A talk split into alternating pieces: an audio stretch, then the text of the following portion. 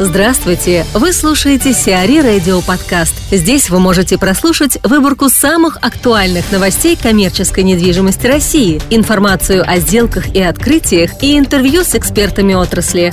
Чтобы прослушать полные выпуски программ, загрузите приложение «Сиари Radio» в Apple Store или на Google Play. БЦ Галерея остался без нового хозяина.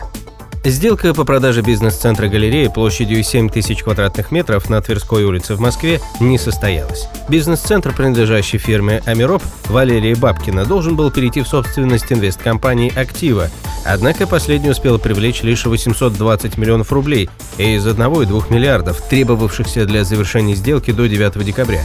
В качестве возможных причин срыва сделки называются длительный срок принятия решений инвесторами, потеря Тверской статуса основной торговой улицы города, а также кризис в отношениях Турции и России. Напомним, инвесткомпания «Активо», специализирующаяся на инвестициях в коммерческую недвижимость через закрытые паевые инвестиционные фонды, была создана летом этого года основателем купивип точка ру Оскаром Хартманом и сооснователем Financial Consulting Group Владимиром Лупенко. «Активо один», в который планировалось внести галерею, стал ее первым фондом.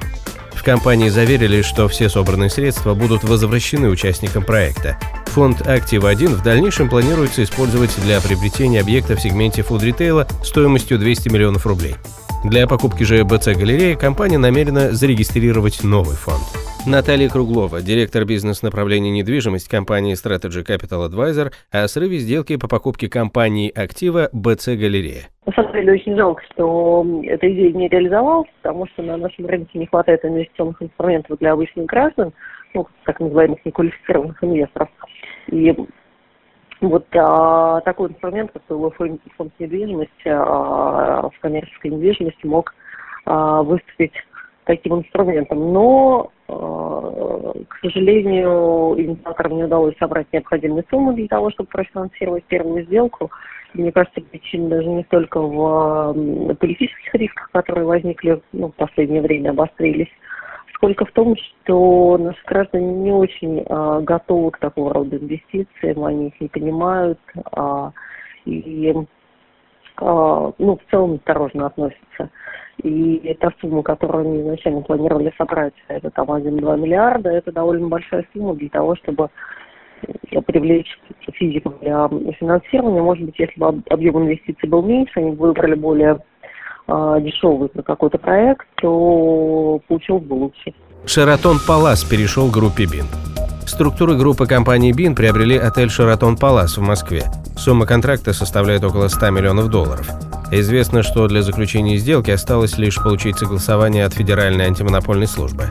Гостиница «Шератон Палас» общей площадью около четырнадцати тысяч квадратных метров, рассчитанная на двести четырнадцать номеров, была построена еще в тысяча девятьсот девяносто третьем году.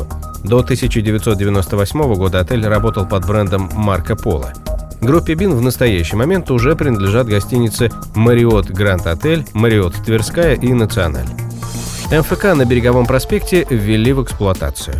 Москва выделила ЗАО «Фили Девелопмент» разрешение на ввод в эксплуатацию первой очереди МФК на Береговом проспекте в Западном округе Москвы. Самая высокая точка в проекте комплекса переменной этажности будет достигать ста восьми метров. Суммарная площадь четырех корпусов здания составит сто восемьдесят шесть целых семь тысяч квадратных метров. В проекте предусмотрена как жилая часть, так и офисная, рассчитанная более чем на четыреста пятьдесят рабочих мест. Первый этаж МФК будет отведен под ритейл. В комплексе также предусмотрен подземный двухуровневый паркинг, рассчитанный на девятьсот девяносто шесть машин и мест. Известно, что строительные работы на объекте ведутся за счет инвесторов. Шашлыков выехал за границу. Новосибирская сеть гриль-баров «Шашлыков» открыла новое заведение площадью триста квадратных метров, рассчитанное на сто сорок посадочных мест в Астане. Это шестой магазин сети, открытый по франшизе, но первый за рубежом. Кроме Астаны и Новосибирска, заведения компании представлены в Чите, Барнауле, Ангарске и Тюмени. «Сиари Radio» – эксклюзивные рубрики «За и против», «Ноу-хау», «Ремейк», «Новые форматы». Слушайте в полных выпусках программ в приложении «Сиари Radio». Приложение доступно в Apple Store и на Google Play. Более подробная информация на сайте siari точка ру слэш радио.